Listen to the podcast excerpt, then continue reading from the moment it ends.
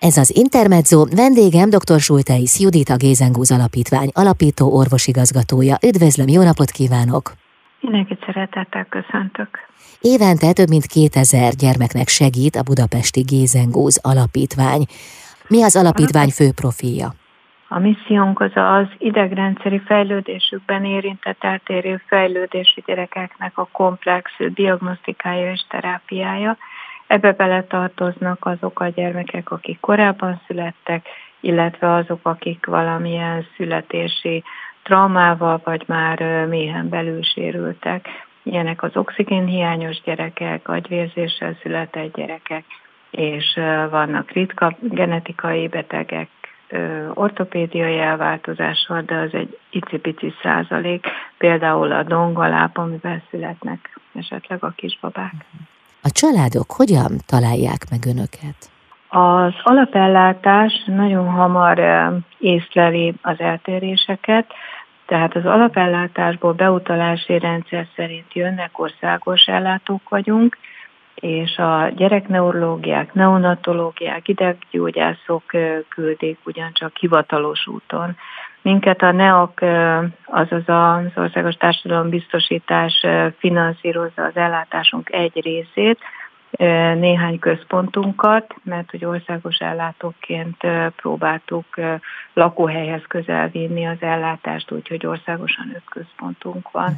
És ennek megfelelően, mivel állami egészségügyi ellátást végzünk, ezért a hivatalos beutalási rendben érkeznek.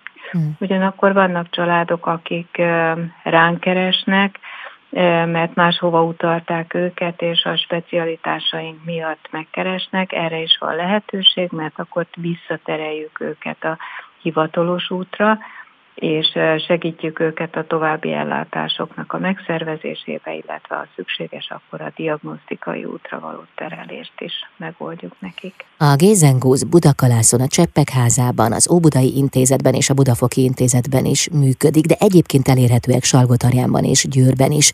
Február utolsó napja pedig a ritka betegségek világnapja. Az idei év központi témája az esélyegyenlőség és a méltányosság. Ehhez hogyan tud kapcsolódni a Gézengúz Alapítvány? Alapítványunk több ponton kapcsolódik a ritka betegellátáshoz. Egyrészt elég meglepő arányszámban kapjuk, irányítják hozzánk ezeket a kisbabákat, akik valamilyen látványos ritka genetikai rendellenességgel érkeztek a világra. A másik, hogy a Betesda Gyermekkórház, illetve klinikák és egyéb kórházak küldik hozzánk a SMS gyerekeket, akik génterápiában részesültek, vagy részesülni fognak, és a diagnosztikai folyamatban vannak. Óriási előrelépés történt Magyarországon, hogy 22 novembere óta van SMA szűrés, ez hozzákapcsolódik az alapvető általános újszülött kori szűréshez így volt lehetőség már egy babának megadni akkor a génterápiát januárban, akinél még a tünetek nem jelentkeztek. Ami miatt mi ebbe felkérést kaptunk és bekapcsolódtunk az ellátásukba, az az, hogy a Budakalászi Intézetünk központi helyén van egy medence, kifejezetten terápiás céllal, aktív oxigénnel fertőtlenítve, és ezeknél az izombeteg gyermekeknél az első mozzanatok nagyon sokszor a gravitációs téren kívül, azaz a felhajtó erővel indulnak el, tehát a vízben való mozgás az ő életminőségükben elengedhetetlen.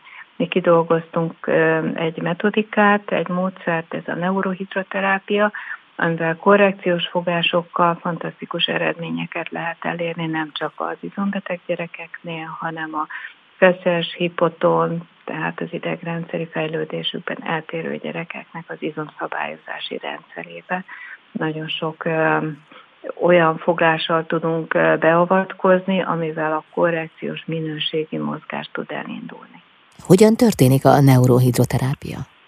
Van egyéni és csoportos formája, és két nagy kategória van, a neurohidroterápia egy újszülött kortól alkalmazható, mi megtanítjuk a családokat, ezeket kádban végezzük ezeket a mozdulatokat. Katona professzor úrnak a neuroterápiás metodikájából indult ki. Annak idején 86-ban kezdtem ezt a módszert kidolgozni és várhatóan vagy jellemzően 5 hónapos korban, amikor az elemi mozgásminták már lecsengőbe vannak, ez azt jelenti, hogy a magzati létben különböző mozgásformákat végeznek a, a magzatok, és ezeket a mozgásokat folytatják Katona professzor úrék a gravitációs térben is. És ezt én behelyeztem víz, vizes közegbe, és olyan speciális mozdulatokkal, aszimmetrikus lendítésekkel és korrekciós fogásokkal bővítettem ki, amelyel segítjük az ő fejlődésüket, idegrendszeri fejlődésüket. Mm. Amikor ezek az idegrendszeri reflexmozgások lecsengenek, akkor bekerülnek medencébe, itt lehet az állapottól, diagnózistól függ, hogy egyéni vagy csoportos formába, ahol ugyanezen metodika, tehát ez egy ív, ez egy rendszer, ez folytatódik és bővül különböző eszközön végezhető gyakorlatokkal. Az alap orvosi fókusza az egyensúlyterápia, amelyet a kádban is, meg a medencében is ugyanúgy fókuszban tartunk, és erre az egyensúly terápiára dolgozzuk ki az analitikus mozgástanítást. Köszönöm szépen, jövünk vissza, folytatjuk a beszélgetést. Vendégem dr. Sulteis Judit, a Gézengúz Alapítvány alapító orvosigazgatója itt az Intermedzóban. Az Intermezzo vendége dr. Sulteis Judit, a Budapesti Gézengúz Alapítvány alapító orvosigazgatója. Üdvözlöm újra, szeretettel! Én is szeretettel köszöntöm újra a hallgatókat. Beszéljünk egy kicsit arról, hogy milyen jelekre érdemes odafigyelni, akár már a legkorábbi életszakaszban. A szülő ne csak a gyerekre, hanem önmagára is fordítson megfelelő figyelmet. Minden olyan komponens, ami az ő diszkomfortjukat jelzi, arra feltétlenül oda kell figyelni. Mondok példákat, hogy nagyon sírós a baba, nehezen altatható, csak az egyik oldali melből szeretne szopizni. Amikor leteszik, akkor kifli alakba forog.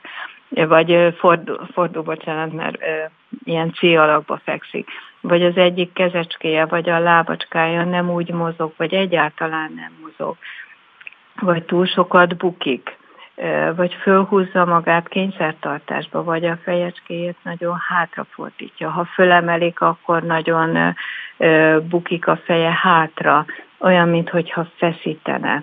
Tehát minden ilyen apróságot meg kell figyelni, vagy nem néz igazán, hogy nem figyel a tárgyakra, nem követi a fényeket. Ugye az újszülött kornál a fekete-fehér kontrasztokat nagyon szépen követik már a kisbabák, ha úgy érzik a szülők, hogy ez, ez így nem elég erős, nem jön be, vagy a hangokra nem figyel oda, vagy a kisbabának nincsen hangja, vagy nagyon furcsa fejhangja van. Tehát minden olyan, ami az ösztön, az anyai ösztönt is megszólítja, arra oda kell figyelni, mert tulajdonképpen a szülők azok, akik legérzékenyebben fogják, jelzik ezeket az eltéréseket, még akkor is, hogyha első babácskájuk születik, és ezzel kerülnek először a védőnőkhöz, majd a házi gyerekorvosokhoz, és fontos, hogy nagyon komolyan vegyük ezeket a panaszokat. Tehát lehet, hogy ki tudunk zárni például egy olyan refluxot a kicsinél, ami elég rémisztő tüneteket hoz ezzel a hátrafeszített fejjel, vagy nagyon élénk fájdalmas felsírásokkal, de arra is van megoldás, hogy a refluxot csökkentsük. Ugyanakkor az is elképzelhető, hogy hamarabb kerül koponya ultrahangra a kisbaba, mert valóban olyan idegrendszeri tüneteket is mutat, ami miatt nagyon fontos megfigyelni, hogy nem történt-e valami a szülésnél. Mert nincs elég korán, hogy az eltérésekbe beavatkozzunk, mert akkor ebben a plastikus, képlékeny időszakban nagyon eredményes terápiákat lehet alkalmazni, vagy csak támogató preventív foglalkozásokat kínálunk a szülőknek, amelyben az ő kapcsolatuk is alakul, ezek az egymásra való hangolódások. Hogyha ezek elmaradnak, különböző akár technikai távolság bármely okból, akkor nagyobb az esély arra, hogy ezekből a finom apró tünetekből egy regulációs zavar alakul ki, amely a harmonikus fejlődést egy picit befolyásolja, és akkor több szakembert szoktunk bevonni, amivel vissza lehet hangolni őket egymásra, és a gyerekeket meg lehet, piciket meg lehet támogatni, mind olyan vesztibuláris egyensúlyterápiával, meg lehet segíteni őket manuál technikákkal, nagyon finom érintésekkel, és hát a víznek az ajánlásával. És akkor ezek a sírós, nem alvós, riadós állapotok is gyönyörűen lenyugszanak, meg elcsendesednek, és az édesanyák is megnyugszanak. Tehát az egymást a szimbiotikus kapcsolatban vannak nagyon hosszú ideig, hosszú hónapokig az édesanyja és a kisbaba, és ebbe lehet így preventív eljárással is beavatkozni, ami eklatás példa, ez a koraszülött ellátás. Mm. Tehát amikor kikerül a kisbaba a koraszülött kórházból, és hazakerülnek a szülők, akkor ugye még nem, nem olyan gyakorlott az édesanyja meg. Van benne ijegység, szorongás, féltés, és ekkor a koraszülött prevenciós program ezekből a komponensekből áll össze, és gyönyörűen segíti mind a szomatikus, mind az érzelmi, mentális fejlődését a gyermeknek. Ugye az kulcs, amire ön is utalt az előbb, hogy nagyon korán kell megtalálni a megfelelő szakembereket. De mi történik, ha valaki például ezekkel a tünetekkel, amelyeket most elsorolt, hogy a baba sokat sír, nem alszik éjszaka, hátrafeszíti magát, nem megy el szakemberhez, akkor ez hová fejlődhet? Milyen veszélye lehet ennek? Ez viselkedés reguláció zavarba is belefuthat, magatartás zavarba, rossz szokások alakulnak, rossz sémák, és nem csak a babánál, hanem az édesanyának sem esik jól, hogy folyamatosan sír a babája, tehát az édesanyja is szomorúbb lesz, felhangolt lesz. Hogyha nem el szeretne egy család rögtön szakemberhez menni, mert azt mondja, hogy á, várjunk még, várjunk még. Az alapítvány erre is nagyon odafigyelt, és elindított sok-sok évvel ezelőtt egy derű és biztonság névre keresztelt szülőprogramot, ahova bárki bejelentkezhet, nem kell oda beutaló sem, és szakemberek csoportosan nézik meg a gyerekeket, ez egy kis csoportos, egy-másfél órás foglalkozás, de úgy van összeállítva a gyakorlatsor vagy a játéksor ezeknek a családoknak, hogy a mozdulatok közben, meg a beszélgetések és a kapcsolódás megfigyelése közben nagyon sok tünetet tudunk realizálni, vagy pedig látjuk, hogy ez nem egy neurológiai tünetsor, hanem tanácsadással segítjük az otthoni gondozási folyamatot. Uh-huh. Ha úgy látjuk ugyanakkor, hogy ezek bizony neurológiai tünetek, akkor sokkal hamarabb kerülnek be az ellátási láncolatba, hogyha egy ilyen szűrőprogramon keresztül e, folytat, folytatják az életüket, és akkor a diagnosztikával lehet pontosítani, hogy mennyi terápiát, mennyi ideig, milyen ö, ö, alkalmazásban érdemes ö, otthon végezni. Köszönöm szépen. Folytatjuk a beszélgetést. Vendégem dr. Sulteis Judit, a Gézengúz Alapítvány alapító orvosigazgatója, itt az Intermedzóban. Az Intermezzo vendége dr. Sulteis Judit, a Gézengúz Alapítvány alapító orvosigazgatója. Árulja el nekem, hogy mi történik akkor, hogyha egy kisbabáról kiderül, hogy ritka betegséggel vagy fejlődési rendellenességgel született, ilyenkor az édesanyja ugye nem tudja őt odaadni egy terápiára, hát neki is valamilyen módon ott kell lenni. Tudnak-e ezen a helyzeten segíteni? Tudják-e a családokat abban támogatni, hogy együtt legyenek? Az ellátás az kötelezően mindig a szülőkkel közösen zajlik. A szülő jelenléte elengedhetetlen, akár a kórházi tartózkodás alatt, akár bármely terápiás szolgáltatásban. A Gézengúz Alapítvány alapvetően ambuláns módon járóbeteg szakellátásként biztosít különböző terápiás és fejlesztő eljárásokat. Abban az esetben ugyanakkor, ha országosan egy távol lévő városból keresnek meg minket, vagy határon túli magyarok, ahol helyben nem kapják meg az ellátást, akkor van arra lehetőség, hogy nem ambuláns módon, hanem bentlakással vegyék igénybe a javasolt terápiát.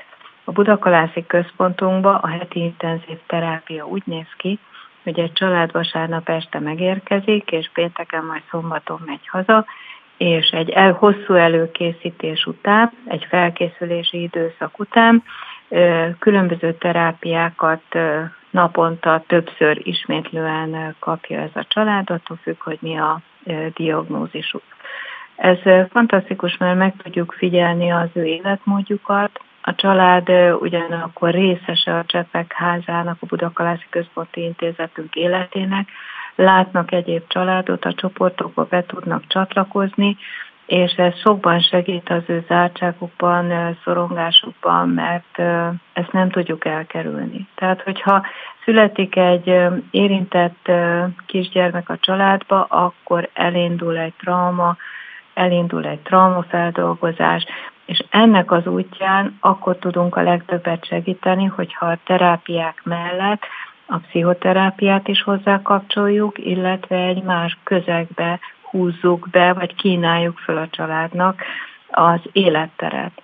Ilyenkor egy életmód modellt is tudnak másolni, illetve azt a szabadságot élik meg, hogy nincsenek egyedül, nagyon sokfajta szakember és sok család van körülötte, akikkel tudnak kommunikálni, gondokat megosztani, kérdéseket megosztani, és azt látják, hogy kibe tudnak járkálni a folyosókon, a terápiás szobákba, amikor lecsendesednek a terápiák este 7-kor, 8-kor a cseppek házába, akkor be tudnak menni közösen a medencébe gyakorolni, vagy élvezni egyszerűen csak a víznek a jelenlétét.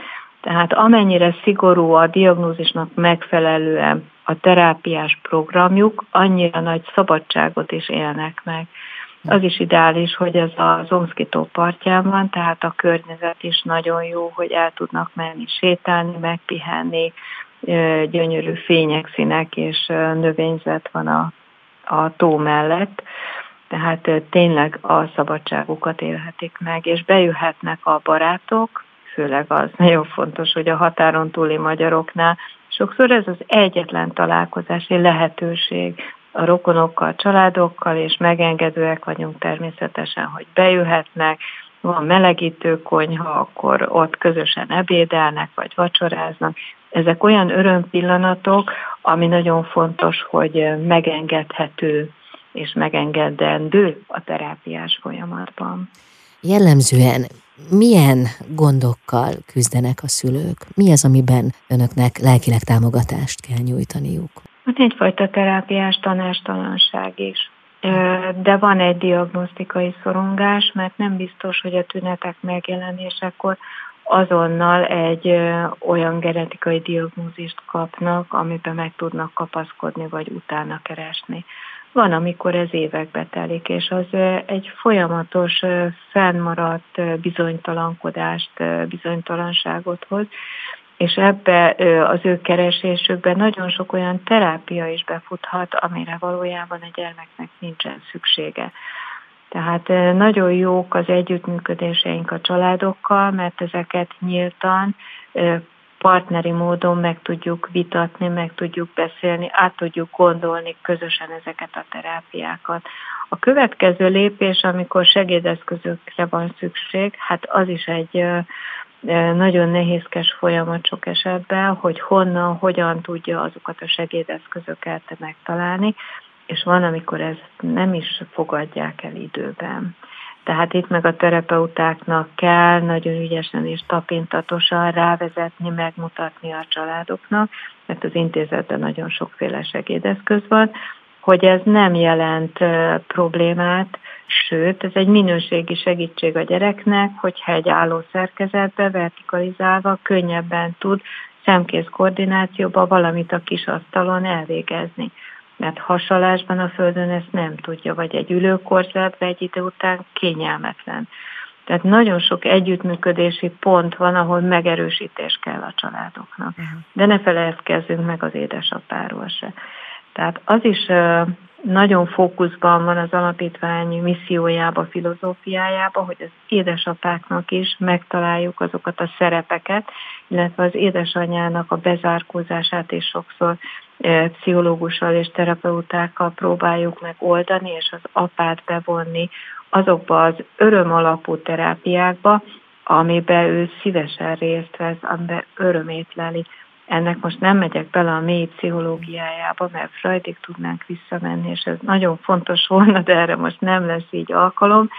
de ezekkel a technikákkal, hogy a vízben főleg az édesapák vannak, hogy az érintéseket, a finom masszázsokat az édesanyja végzi, hogy ők egymáson gyakorolnak különböző fogásokat. Mindenképpen a kompetenciájukat erősíti, és az egymás iránti érzéseket is erősíti.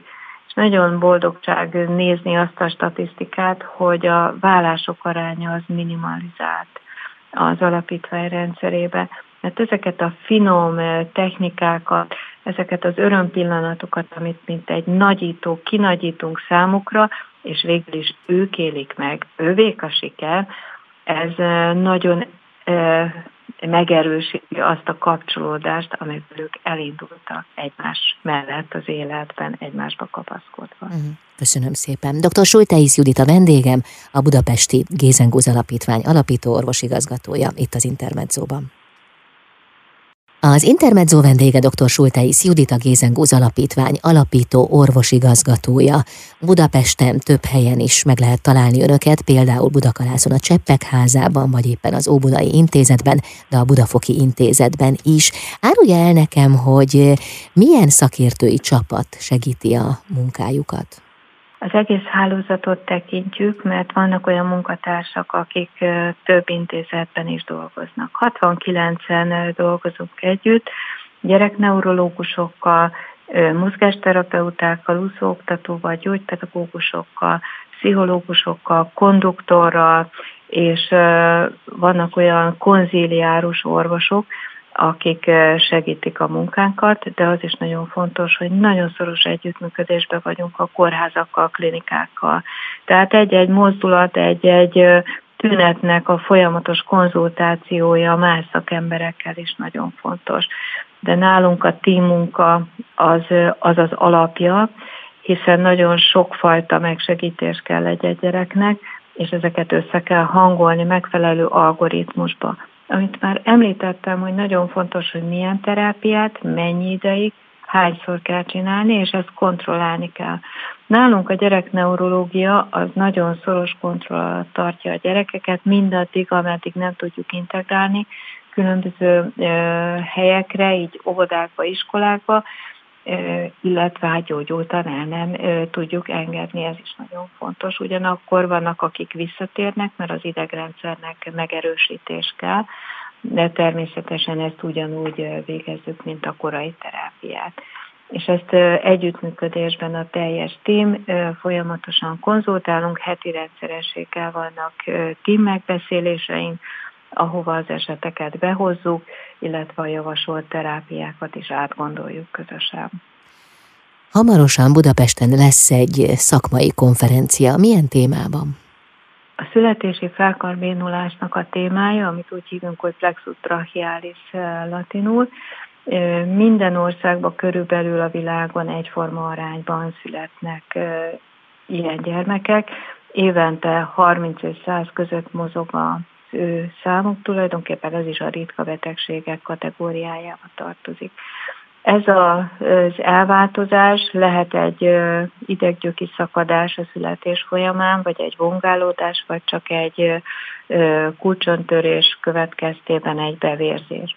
Ez azt jelenti, hogy az a karocska, amelyik érintett, az nem mozog jól, eltérően kezd el fejlődni, tehát azonnali beavatkozás kell. A fejlődés neurológián Katona professzor úréknak van egy gyönyörű protokolljuk, amivel elkezdik az elemi mozgásmintákat, amihez mi csatlakozunk a neurohidroterápiával, majd az analitikus mozgástanítással, és együttműködünk Pinter professzor úrra, aki ezeket a korai ideg műtéteket elvégzi. Tehát ez is egy olyan tím, aki együtt dolgozik ezekért a gyerekekért, és mi koordináljuk a későbbiekben is az ő beiskolázásukat. Erre hívunk össze, általában csak a Covid most beleszólt, két évente rendeztünk eddig plexus napokat, és most ez lesz a karidek fonacsérülteknek a plexus napja június 3-án Budapesten, ahol azok az ellátó orvosok is jelen lesznek, ahol csak picikorban látták a gyerekeket, majd később nyilván, ahogy átadják az ellátási láncba, csak most fognak találkozni már nagyobb acska formában. Meghívjuk ilyenkor a régen több mint 30 éve kezelt felkarbénult, már felnőtteket, akik beszámolnak arról, hogy mire kell figyelni a következő generációnál, mi az, amit például ne csináljanak, mert balesethez vezet, és mi az, amit abszolút csináljanak, vagy pedig milyen pályaválasztási lehetőségek vannak, amelyben ugyanúgy ki tudnak teljesedni. Ilyenkor meghívjuk azokat a régi pácienseinket is, akik művészeti pályára mentek, és akkor kiállítást rendezünk az ő alkotásaikból. Ez is jelen lesz. Tehát ez egy olyan kör, akik együtt töltenek most egy délelőttöt, ahol a családok is jelen vannak, a családokkal lesz egy pici közös workshop, hogy el tudják mondani, hogy a jelen állapotban nekik mi hiányzik, hogy javító intézkedéseket vagy javaslatokat tudjunk megfogalmazni, hogy a felkarvénó gyerekeknek ellátását merre tudjuk tovább fejleszteni. És ez családok nélkül, az ő visszajelzésük nélkül, vagy a mi szembesülésünk nélkül, hogy most hol tartanak ezek a felnőttek, anélkül ez csak tagkönyv lenne, de nem maga az élet. A felkarbénulás az mennyire gyakori jelenség?